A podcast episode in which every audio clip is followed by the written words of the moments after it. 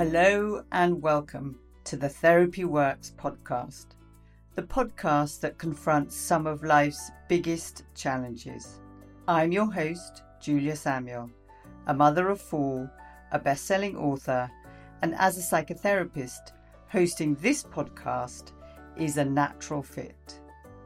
Every week, I will invite you into my therapy room where I shall be joined by a well known voice or an unknown voice, and they will open up about a particular struggle they have faced or are still facing. At the end of each episode, I will be joined by my two, yes, two psychotherapist daughters, who will reveal their thoughts and broader insights about my therapy session. It really is three therapists for the price of one. It's definitely worth a listen.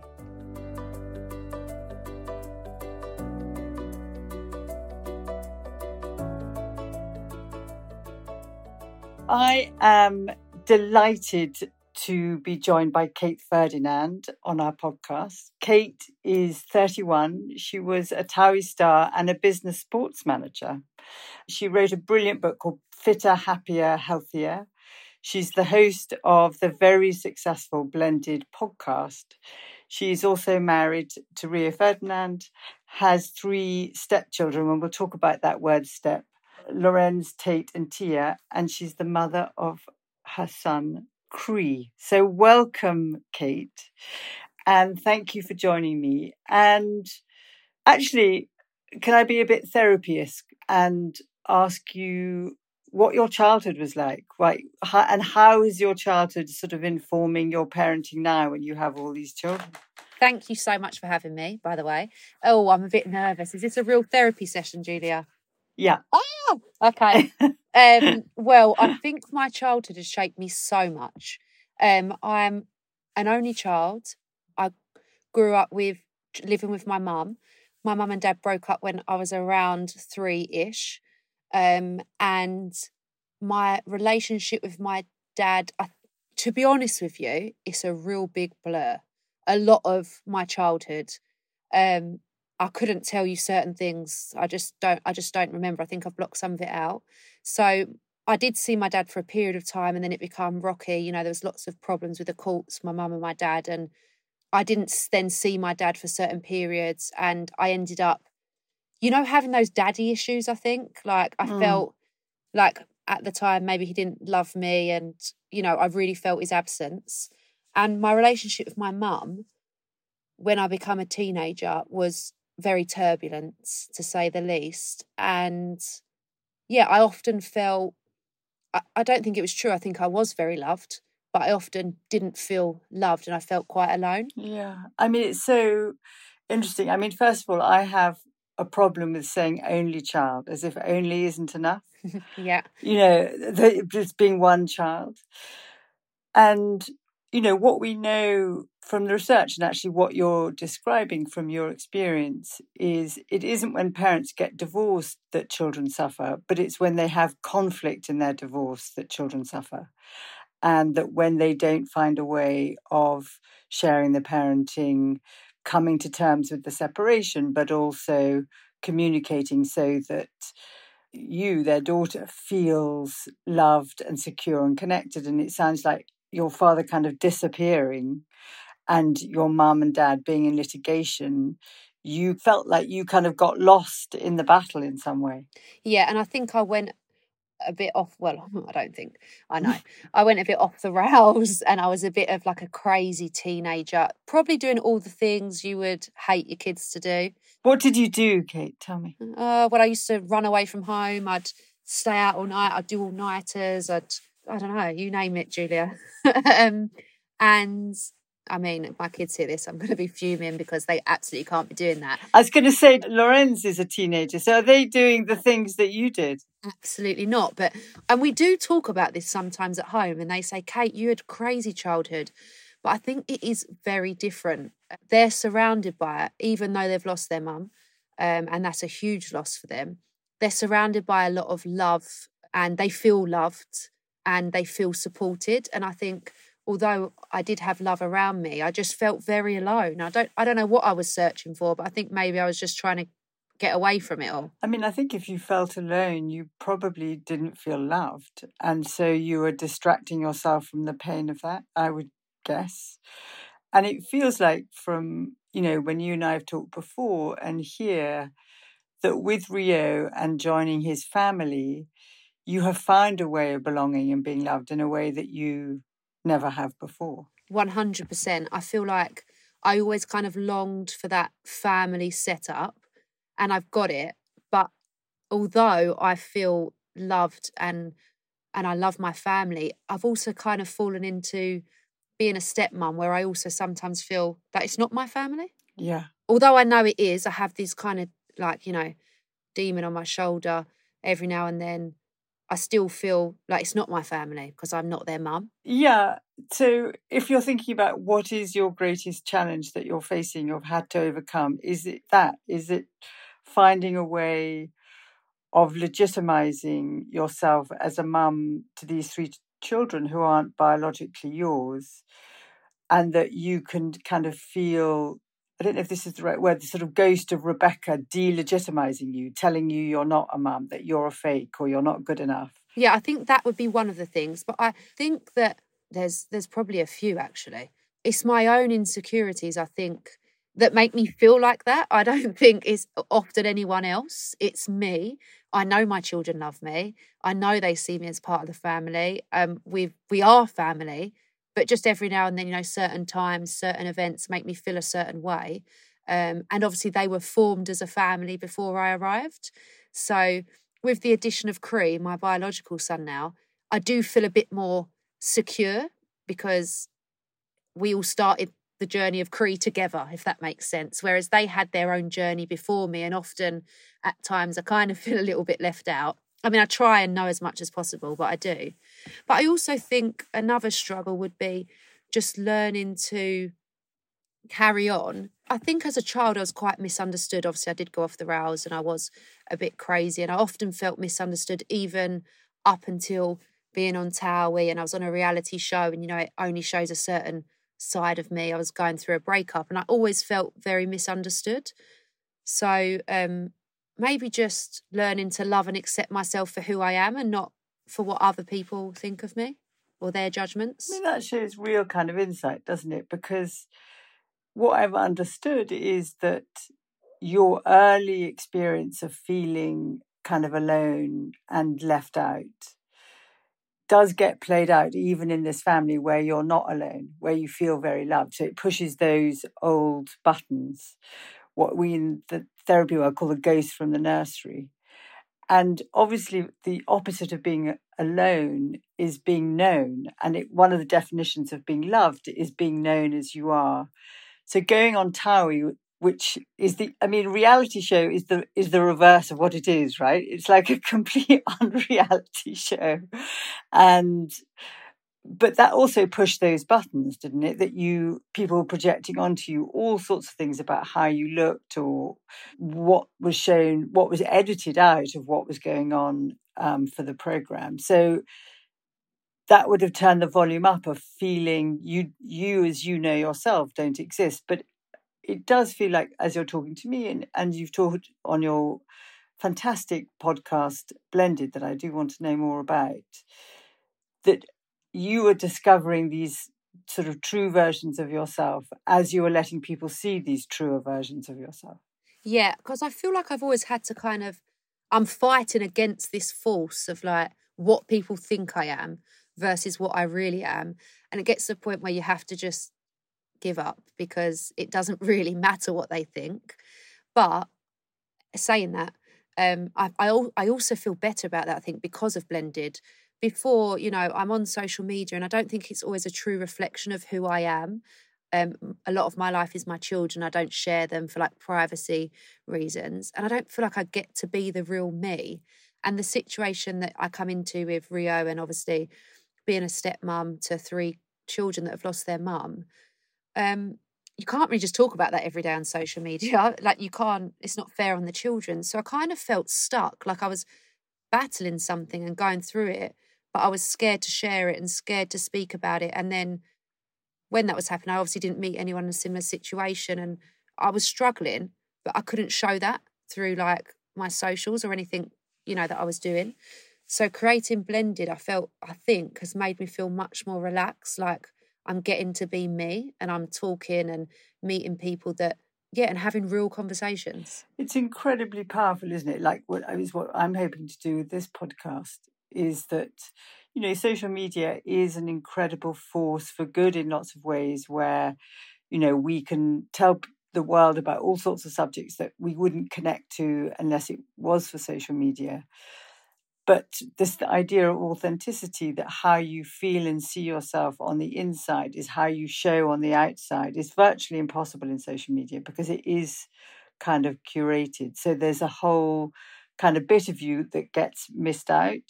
But also in that being missed out from people connecting to you, you sort of feel lost and very alone again. So it sounds like through the podcast, you are recognizing the feelings that you have. And it's like with grief, that they're legitimate feelings and that what you're feeling is normal, although you feel like you're going mad.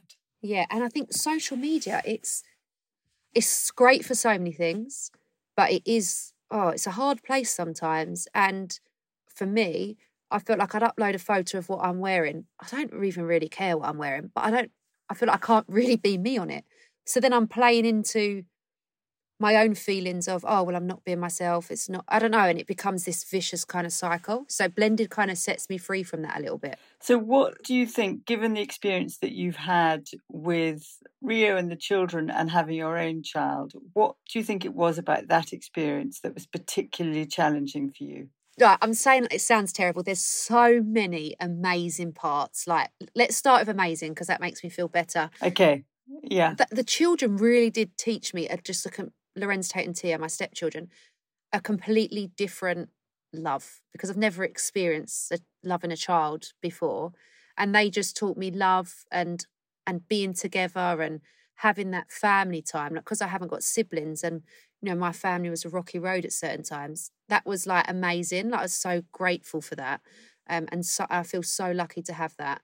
Um, but there was hard times. I mean, if I just start from the beginning, just the simple thing like coming into a home that wasn't yours and that another woman had lived in and her belongings were still there and having to try and do what's best for the children because that's the priority but just manage your own feelings and you know it's coming into another another space like my home i had my a, a small flat um, it was all homey and it was just exactly how I liked it. And I kind of felt safe there. It was like my safe place.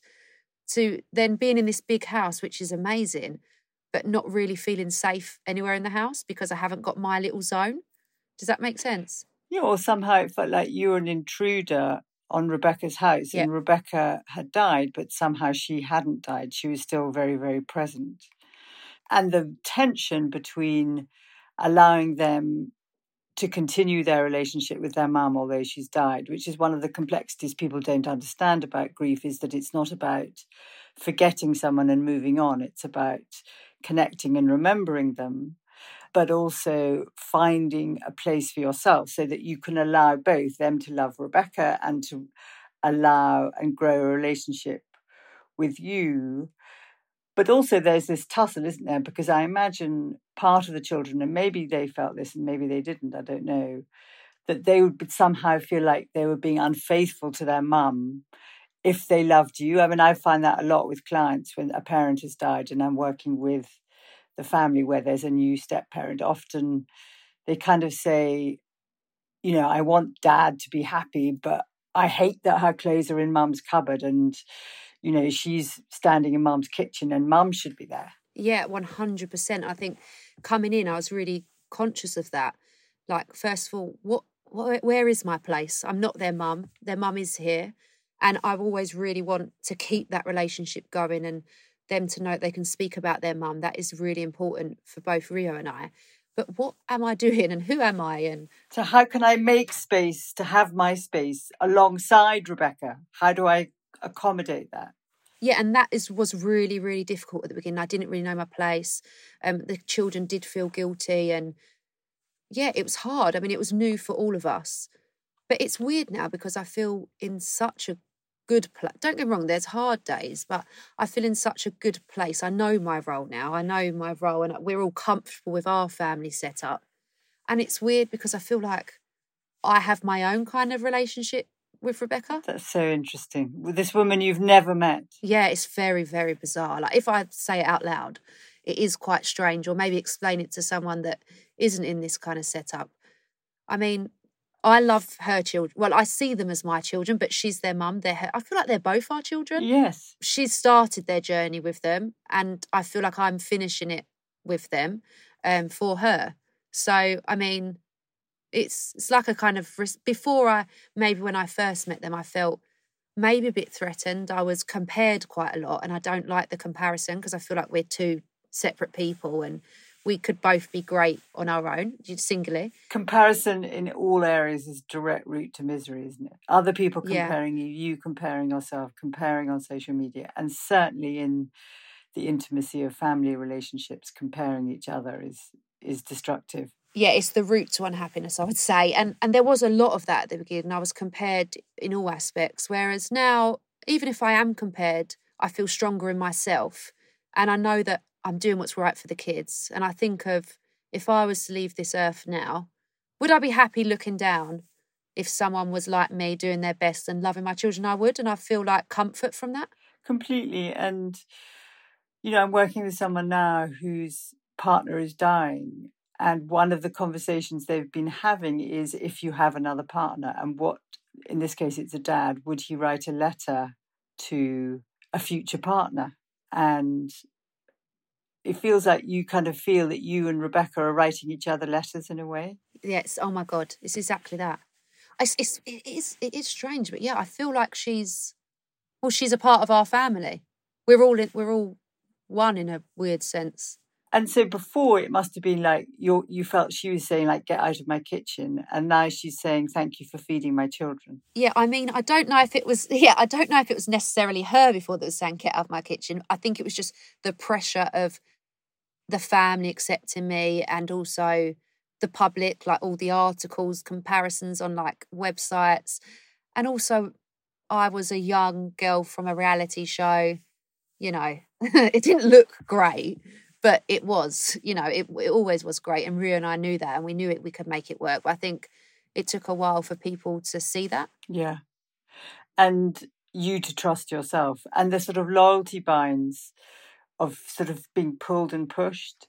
It sounds like when you allowed yourself, each one of you, to really feel the love that you have for each other, you could see that we can have multiple loves all at the same time. They could love their mum, miss their mum, think and talk about their mum, and love you, have fun with you, hate you, be cross with you because you forgot their gym kit, and that you can, you know, that there's there's enough. There isn't a single cake. There's enough love for everybody. And then that is what enables the family to kind of function within the distress and the loss of Rebecca. Yeah, like I always think people think, well, they can't love two of you. But we can love more than one child. We can love so many people. So, of course, children can. But I mean, I think sometimes it's other people's judgments on children as well. Well, I think we're very simplistic, aren't we? And we put people in boxes like Rio can love Rebecca and you you can have loved people before Rio, and one doesn't knock the other out. Yeah, hundred percent. What what has helped you? Do you think talking? I'd say, um, going for walks. Um, I'm a great believer in communication, so I think the more it bottles up and the more you keep it in, the more you kind of explode. So just talking and speaking to people in similar situations being open with the children about all of our emotions where we can and how we feel and the more open you are the more you can understand where people are at and where the kids are at and you know what little things might trigger them and what little things might trigger me and un- just understanding each other more. It feels like you're doing the opposite of what you experienced like so there wasn't much communication so you felt quite alone and not known and didn't know what was going on and that you're using that as a kind of engine I did not against your parents because obviously you, you, know that they loved you in the best way they could given who they were and what they knew and actually we understand a great deal more now but that you kind of recognize that communication in a family is the key. I don't know if the tool is the right word. It is the key that allows the family to weather the bad weather and also come together, and that you can have open, honest conversations, which mean very difficult sometimes conversations, and that you can have this idea of rupture and repair that, like, perfect families, and I know you've talked about wanting to be perfect before, mm-hmm. don't exist, but that you you can have a family where you can have a big fight, but as long as you can repair after the fight and that you can allow the fight, you can allow the difference of opinion, you can allow the angry emotions, that those families feel safe and uh, loved and can trust. Yeah, 100%. I think they say you either parent in the way your parents did or kind of go away from it. That's exactly it. I, I'm probably think my mum wasn't aware all the time of how I was feeling. And I, I wouldn't really now, because of that, especially, I would never want my children to feel like that. I always want them to feel heard and understood. And if they don't agree with me, then it's fine because that's what happens. But it's not the end of the world. And we can still have different opinions and think differently, but love each other and be together kind of thing. Yeah. And also I think you're going to have differences of opinions and conflicts and all through life. So I just think it's important that you know we teach our children that in the home first and they understand so that it, they can carry it with them through their life. This episode is sponsored by Better Help. Navigating any of life's challenges can make you feel uneasy, whether it's a career change, loss of a loved one, or a new relationship. Our emotions can certainly leave us feeling overwhelmed. As a psychotherapist, I'm all about finding solutions, but it can certainly be tough to work them out on your own. Therapists are trained to help you get to the root of your emotions and can help you build productive coping mechanisms. So if you're thinking of giving therapy a try, BetterHelp is a great option. It's not only affordable, but can be done in the comfort of your own home. Just fill out a brief questionnaire to match with a therapist. If things aren't clicking, you can easily switch to a new therapist anytime. It couldn't be simpler. Learn more and save 10% off your first month at betterhelp.com slash therapyworks. That's betterhelp, B-E-T-T-E-R-H-E-L-P dot com slash therapy works. So are you dropping the perfection thing a bit? Listen, Julia, I do try. I try to I'm I'm a work in progress. Um I'm trying to drop it. I'm much better. I know I can't do everything and I know everything can't be perfect. Whereas before I, I thought I could do everything and I thought it all could be perfect. So I'm feeling and doing much better, but I still think I've got a little way to go. Yeah, I think that's all down to maybe it not being perfect when I was a kid and trying to like. Also, the children have lost their mum, and I know that I can never take that away and bring her back. But just trying to make everything that they've got now the best it possibly could be. But also that leaves sorry that leaves me open to then not being able to do it and then feeling like I've let myself down. I mean, like, it makes sense what perfection, doesn't it? That if you've suffered and you've had no control, the kind of it forms a belief system like I'm gonna make it right. I'm gonna have control this time. I'm gonna fix this because we're sort of human beings. I think we have an instinct to want to kind of fix what went wrong. But also that sets up quite a kind of negative cycle because then you set yourself a task that isn't achievable and then you kind of have that awful shitty committee of like you've you know maybe with cooking you want to do this perfect roast chicken and you burnt it and mm-hmm. and then it's like oh my god i'm a useless cook rather than like i burnt the chicken you don't make it specific and the the idea the sort of donald winnicott the great um, psychologist of the 50s is being a good enough mum being good enough is really a lot yeah i'm working on that like the how you just explain the chicken is literally how I think. if I burn the chicken, which happens sometimes, I think, oh my god, I'm useless. Oh, why? Like I just go into self destruct rather than thinking that it's just a burnt chicken. So, but now do you have the awareness that you go into self destruct and then you can pull yourself back from self destruct? Yeah, like I feel like I'm very self aware. So although I'm sometimes doing that, I'm aware that I'm doing it and then I will stop. But I haven't got to the point yet where I don't do it. But I think the more you stop, then we're habit forming beings, then you're more likely to stop because you'll kind of do it quicker. You know, like my husband and I, we've been married like 42 years and we fight.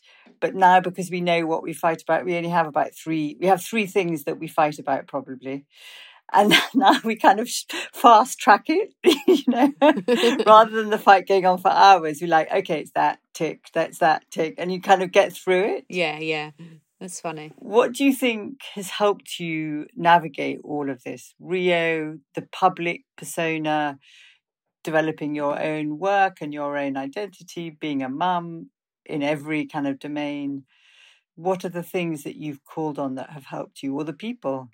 Um, Rio. So I feel like since I've been with Rio, my I've really calmed down. I used to be quite erratic before, um, and he's just well, I think it's love, isn't it? He loves me for who I am. God, I feel a bit emotional. Oh, He loves me for who I am, so I get to thrive then, I suppose, as myself, don't I? yeah. And it's no longer bloody hell. Why am I crying? Oh, um, it's so moving. it's no longer like having to, you know, keep up with who everyone wants me to be because I feel loved because maybe at certain times I didn't feel like that before. Yeah.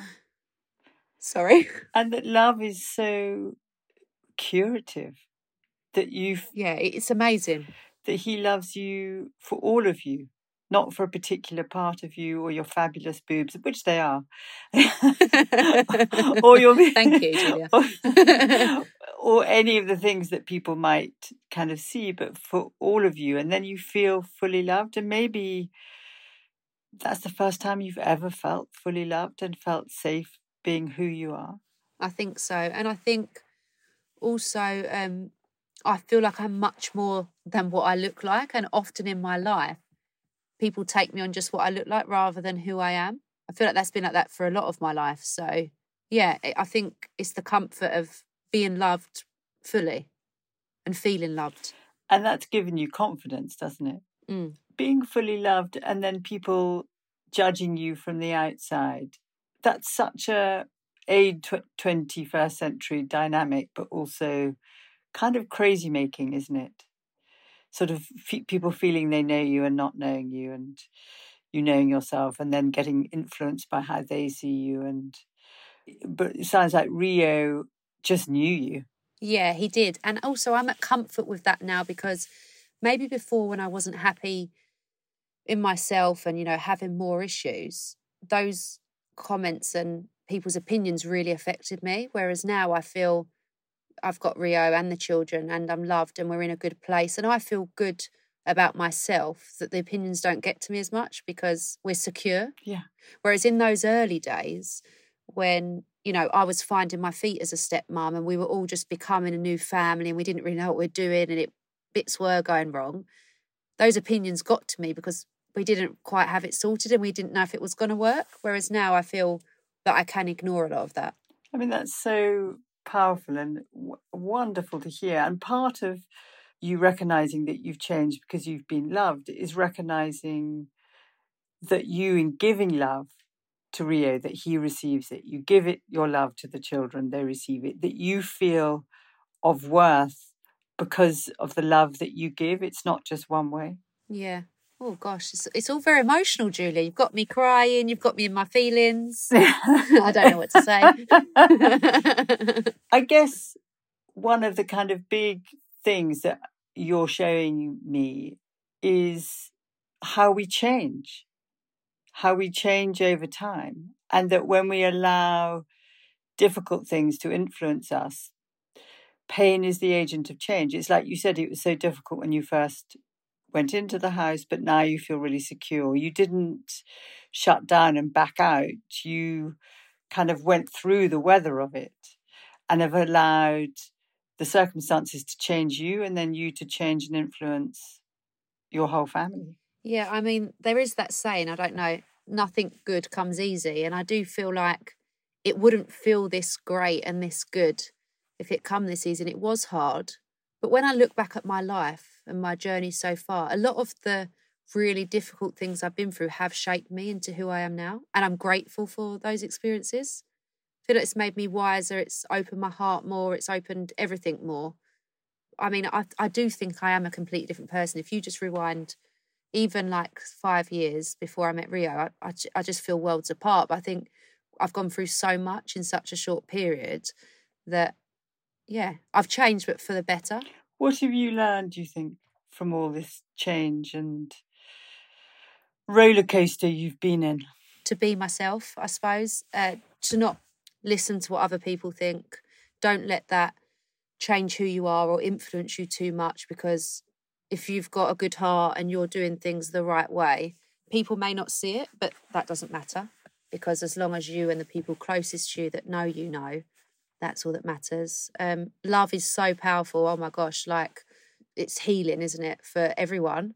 And just, I, I suppose I feel like I know myself more yeah. now as well. I feel like I've been on an internal journey. Yeah. Like I'm not, I'm not at the end of the road. I'm still a work in progress, but yeah, it's kind of just, it's been a real big journey. And that you have been transformed by daring to love. It's a risky business and letting yourself be loved. And that from it, you've learnt who you are. In a way, it sounds like you didn't fully know who you are, and you kind of do now. So, in knowing who you are, you're much more robust, you're much kind of sturdier. You can't be blown by other people's comments so much, or you're less frightened. You feel you look much less anxious than the last time I saw you. oh yeah. Um, I mean, don't get wrong, I am anxious sometimes, and like that's not fully gone because I've always been quite anxious. But I feel like I've kind of, I think, got a bit more of the tools to know what to do when I'm feeling like that, rather than just letting the storm just like blow me over, kind of thing. Like I've I've learned more about what I need and myself. I mean, that is the key, isn't it? It's not that we're not going to have these feelings.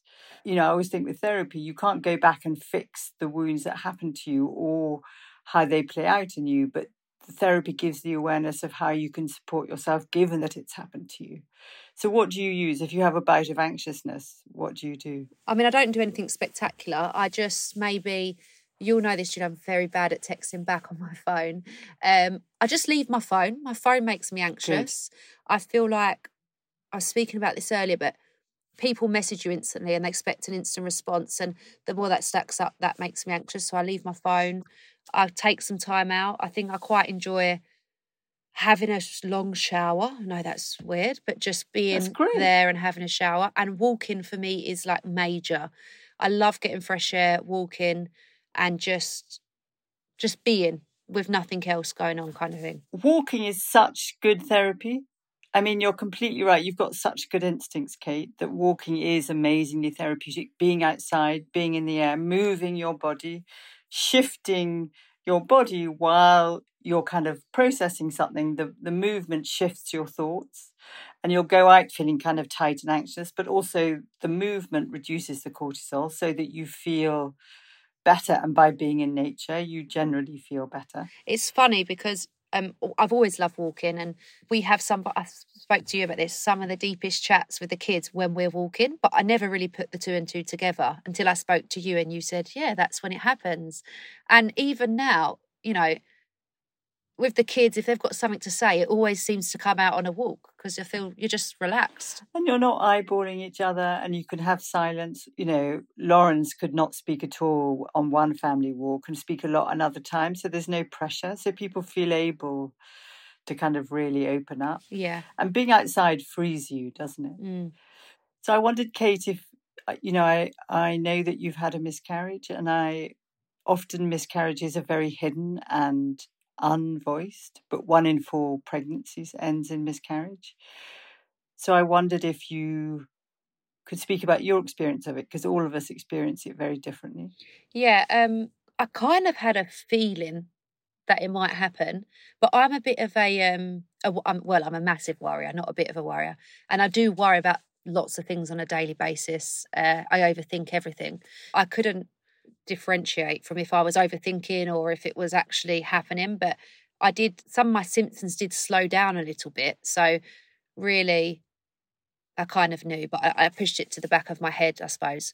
And I just, I think that no one really talks about it. And until you've been through it, you can't really understand it. I suppose that's like most things in life. It shocked me a lot and I did go into myself and you know, I was I was struggling with communicating with anyone and I w- wasn't really prepared for the emotions. I actually thought when I was in there, I'll be all right. I, I could deal with that. If that happens, I could deal with it. Like I just brushed it off. I don't know. And then when you're in it, the the hormones and I just hadn't thought about what actually happens when you have a miscarriage. Like even just with your body, not let alone the emotions, that you've got a baby inside you and that baby somehow needs to come out of you. Come out. I hadn't Yeah. even taken that into consideration. It's brutalizing that you give birth. Yeah. And then having to um, just deal with the emotional turmoil, and you've still got the pregnancy hormones in you, and just even just the adjustment to your body. Like your body was growing to grow a baby, and now all of a sudden there's no baby there and you're left with this body that isn't quite how it was. And just for me, it was also the constant reminder like my body was changing. And, you know, if you go to the toilet, you're bleeding. It's a constant reminder constantly that this has happened. And for a couple of weeks, I've really, really struggled. I mean, I think I had found out on the Friday and I had to wait over the weekend for the surgery. But it was Lorenz's birthday that weekend as well. So it's kind of pretending that nothing the kids knew, but kind of being normal, like having to, because obviously I want him to have an amazing birthday. It was his 16th, Wow. but kind of just all over the place. And I actually went to the hospital on my own. I said, I'm just going to go on my own. Rio can meet me there. But it was the same hospital where I had Cree. It was the same anaesthetist and the same obstetrician. Yeah, as I was actually going down to have it, you know, you're laying on the bed, they're putting I held my emotions together the whole time I was in there. I don't know how. And as I looked, I just felt like I was having my C section again. I just broke down in tears, and the next thing I knew, I was awake. Um, but it's just a whirlwind of emotions, and I feel like I just really wanted to speak about it because I was struggling. I wanted to share it because I also find sometimes there's an expectation of me to like be present and social media and be here, and I didn't want that, and that took a bit of stress away from me by sharing it. Yeah. And also, I wanted to be able to speak about it later down the line to hopefully help others. I've found that, like, especially with my podcast, speaking always helps me and it helps others. So it's kind of like a win win. Yeah. Yeah. But yeah, it's it's a crazy time.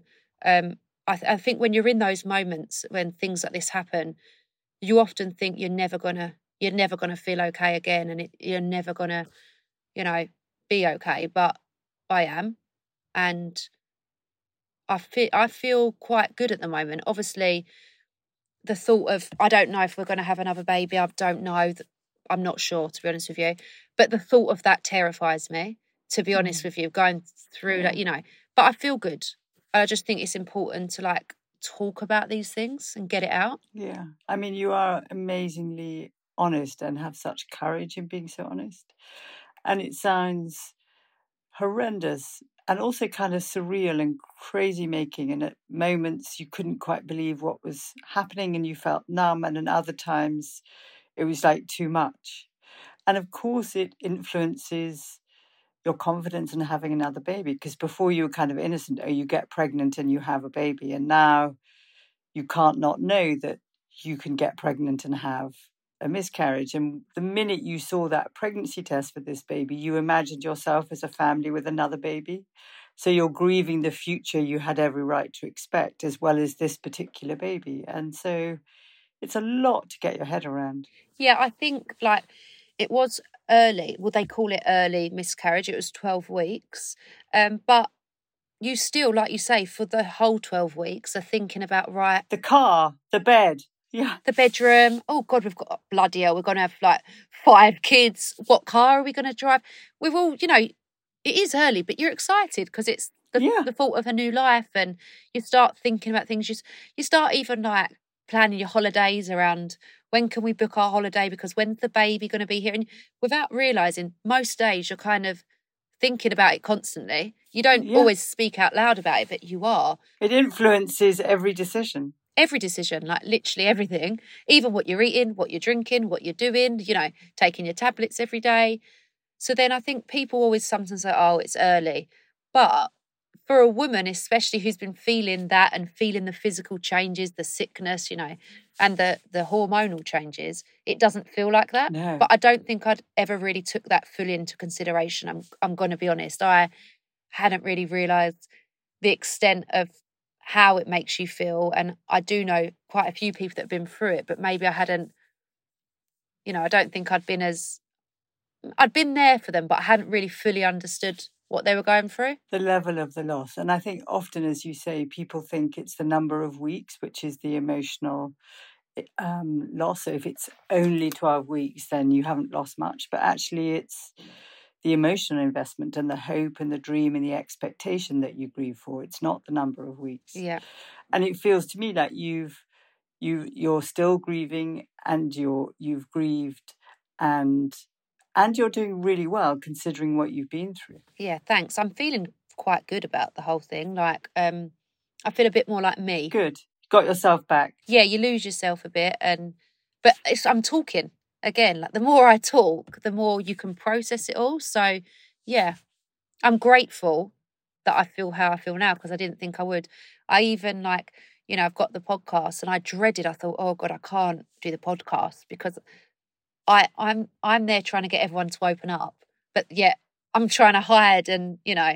But yeah, I've overcome all those small little feelings as well, or big things actually. So you're doing the series two of of the podcast of Blended, and it feels like it's both important professionally, but also psychologically that you grow and learn with Blended, and that it's been a really important part of your process. Yeah, it's such a passion project for me. Um, it is literally like therapy, um, and it helps other people. So it's amazing. Sometimes it can get a bit deep and it, can feel a bit emotionally draining when the subjects are quite close to home or you know people have had really big losses but i'm just so grateful that i get to meet with these people and i learn stuff from people all the time um, and just experience other people's journeys and help people in the process so It's a real win-win. Yeah. yeah and i'm grateful for the platform to be able to do it and without reality tv or anything like that i wouldn't be here It's like that reality TV, which is probably kind of one of the worst things in your life, is actually meant you you've had so many good things in your life. And who who knows that we have to say yes to things, don't we? And and then what happens, we kind of can choose and go with. yeah 100% So, do you have a question for me? are you okay I'm good. I'm excited by doing this podcast. I mean, I think it'll take a while to build up um, because I haven't got such a public profile as you, but I do think these are important conversations. I love what you do, your books and everything you do. And I think you are, I've said it to you before, like so inspiring, so wise. I love talking to you because I, I feel like when I talk to you, you help me understand myself a little bit more because I feel like you analyze me and then help me understand myself. So I think what you're doing's going to be great and it's going to help so many people. That means a lot to me, Kate. Thank you. And and also let me add, you've helped our family since Julia's been on our podcast. She probably wishes I didn't have her number because every now and then I just text her, "Help! What do I do? Can you help with this? Can you help with this?" So yeah, we've formed quite a friendship, I suppose. We have got a friendship, and it's a very meaningful one. And I really appreciate you joining me today. And good luck with the second series of Blended. And thank you very much. Thank you so much for having me, and good luck with your podcast.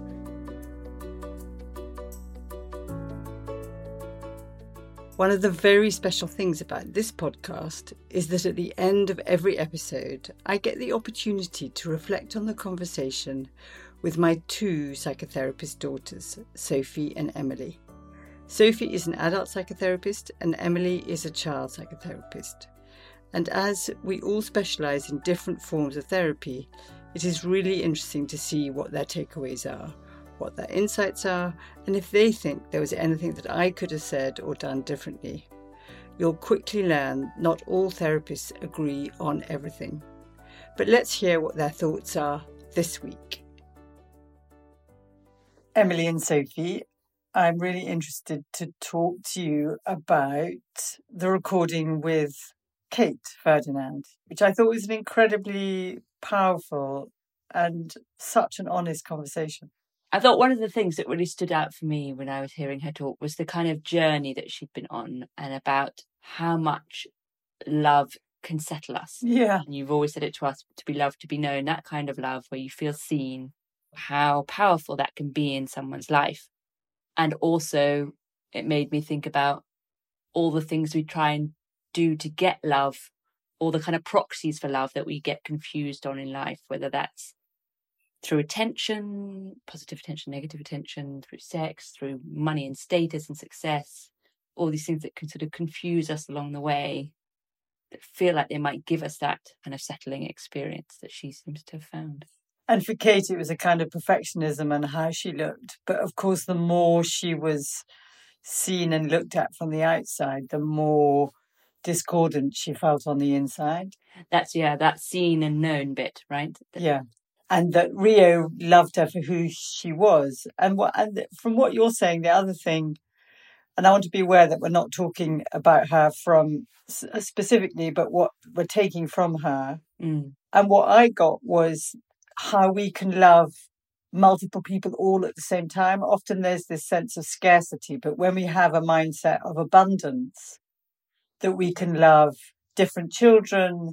We can love, have multiple loves of a partner that's died and the new partner who's alive, and that we can love them all. We have this incredible capacity to love different people alive and dead at the same time, which I think is often unrecognized. Yeah, I mean, I completely agree. And I also think that the more that we have love and are sort of sharing love, like she has with Rio, the more then we have to give um you know it's a sort of virtuous circle. Yeah like the emptier your cup or whatever the the the less you have to give. It's such a you know for her wonderful virtuous circle. Um, and also for lots of people a, a kind of uh, difficult cycle where i sort of think about clients that i've seen in the past who they're not getting they don't get filled up themselves and yet they're still expected to give a lot to their children and their families. And it's like how can you give when you are not getting anything? And what was so lovely about listening to her you know i found it quite emotional to listen to like how transformative love has been for her. Mm. and i was thinking ooh I, I want that. The way that she talked about it i sort of was quite emotional. I think the thing i was thinking about in terms of the virtuous circle when i listened to it was the idea that that we talk quite a bit about the positivity and the transformation of learning to love ourselves or what it's like to be loved by someone else. But there's also what it can do for our sense of self worth to be able to give love and for it to be received and to be wanted mm. and it to be wanted and and that to, and it to be valued not just giving love and it not being felt but but when you love someone else and it's felt and returned that creates such a sense of worth and meaning as well as with your children in those moments where it where it goes well. Yeah. And I think the other part of it is that there is all this love in her family and yet it's also hard. Like even when you have all the things um, life isn't perfect and i think that's a lot what really was brought up in the in her interview for me is the complexity of life and everyone is kind of just doing their best in and amongst that. And in you know a bit like you talk a lot in your book mum in the sort of most functional of families it's not about not having difficulties or not having complexities because obviously in her family there's a lot of complexity. It's about how do we manage these and how do we communicate sort of within those. And that i think was really highlighted for me in her interview. And also that given that we have complexities and difficulties the attitudes and the behaviors that we develop can make them worse or better. Yeah. And that we can actually improve our chances by knowing what our tools are. And she's developed a great set of tools with hers. Mm. It's walking and talking and exercise and and many other things. But for each of us, I think the learning is to develop our own little toolkit that when we can feel ourselves going down our familiar sort of shitty committee horrible route mm. to kind of as soon as we can to be aware of it and to um, pause take a breath and then think actually what's going on and what do i need and what would work for me better than in my case having kind of five crumpets or whatever it would be I think that is 100% true. And at the same time, sometimes even having awareness doesn't stop you doing the thing that you know you shouldn't do. And I know with my children who are little, they're three and one, I still I still lose it sometimes. And I think that's Yeah. part of it too, of being human and knowing that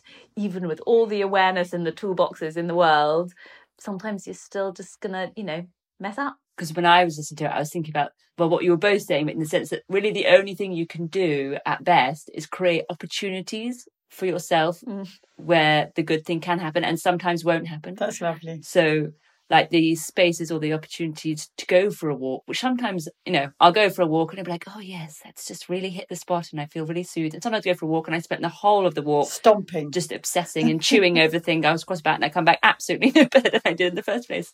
Or you have the car drive or you have the conversation with your child or and some of them work and some of them don't, but it's sort of creating those those spaces and opportunities that facilitate the possibility yeah. of shift or rather than I'll do this and then I'm better. I think, I mean, in a way, we're all saying the same thing, which isn't entirely surprising, is that we can't have these cookie cutter, curated, perfect lives and that we're going to mess up. But also, it's how we kind of get ourselves back, even when we're going to mess up. The other thing was very moving, I thought, was um, talking about her miscarriage and brave because it's still very hard to talk about miscarriage. Yeah, absolutely. I think it's really helpful when people talk also very concretely, as she was very courageous to do, about what happened, what happened, what happens physically during a miscarriage, what can happen emotionally during a miscarriage. Because it, if it hasn't happened to you and people don't talk about it, when it does happen, it's like a black box Yeah. that all is quite shocking. Um, for example, learning that you need to give birth, that sort of thing that can be really out of nowhere. And I thought that was really moving. yeah i mean just also devastating and i just the sort of thing with miscarriages where your body and your mind still think you know you're still processing the loss of having a baby and that it's happening in your mind and emotionally that the loss of hope and the loss of This future you expected. the future that you expected and then also your the physical side of it with your hormones and depending on where you are in the pregnancy um you know that your body is still you know you could be producing milk even and just that sort of physical and emotional thing all happening at the same time is so incredibly intense. And you know i um my son i was pregnant with twins originally and then lost one of the twins very very early on which i think is very common. And yet it was still incredibly sad and it was sort of treated by the doctors as though it was nothing because it was just like a collection of cells. I was like 9 or 10 weeks. And it felt so invalidating because they said something along the lines of oh yeah that embryo stopped progressing. And so i think you know having people speak out in the way that she did is so validating for people. And i really really appreciated her sort of honesty and um, vulnerability around that. Yeah. And I appreciate your honesty and vulnerability in telling us about your twin. That, and we, that we talked about having two in the car and how you're going to exactly manage like oh i'm going to have to have a double buggy i'm never going to be able to fly with them by myself and you know all these imagined things Mm, Yeah. yeah And we planted that blossom tree. yeah which flowers every year, Yeah. which is nice. Right. And and I think, you know, part of it for me was this also, I think, quite common for people who lose babies in early pregnancy was this feeling that should I be sad? I feel sad. And yet like I'm wondering if it's allowed to be sad because Am I? Is it legitimate? yeah, is it legitimate? Am I allowed to be sad? So um, you know, I think she she brought up so many things that people other people I think have experienced and don't talk about. Mm, and that miss that gap between the messaging sometimes Mm-hmm. of the medical profession and there's some who are wonderful in the medical profession but others that mm, that that gap can really miss where you're experiencing it and what you feel the other thing that just sort of was really highlighted for me was just this idea of family and who we think of as our family. Oh, yeah. And families are so much more than like our biological progeny. And I think, you know, her, her podcast, which is really fantastic and I would definitely recommend, I think just sort of speaks to that so beautifully of how complicated families are and how much more they are than, you know, your biological children. Yeah. The families are made by love, not necessarily genetics. yeah i really echo that having been married to someone who has a, a blended family with you know, four half siblings and an adopted brother. It was for me, who's come from in that sense quite a simple family. You know, mm. there's the four of us, and we're all biological siblings. It's kind of extraordinary t- for me to see how how powerfully they're all bonded with their Mm. different kinds of relationship and their different kinds of history with each other. Um, and they form this then enormous sort of six sibling, 18 grandchildren tribe, which they adore. And coming together as as Easter's and Christmases is is a really wonderful thing to be a part of.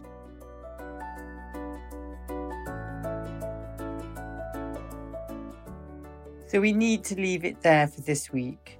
But thank you both so much for your wisdom. You do both really inspire me. I also want to thank Kate Ferdinand for the courage in her openness and her honesty. And we can all learn from the way that she has expressed herself. And I'm feeling enormously grateful for that. So thank you, Kate. And see you all next week.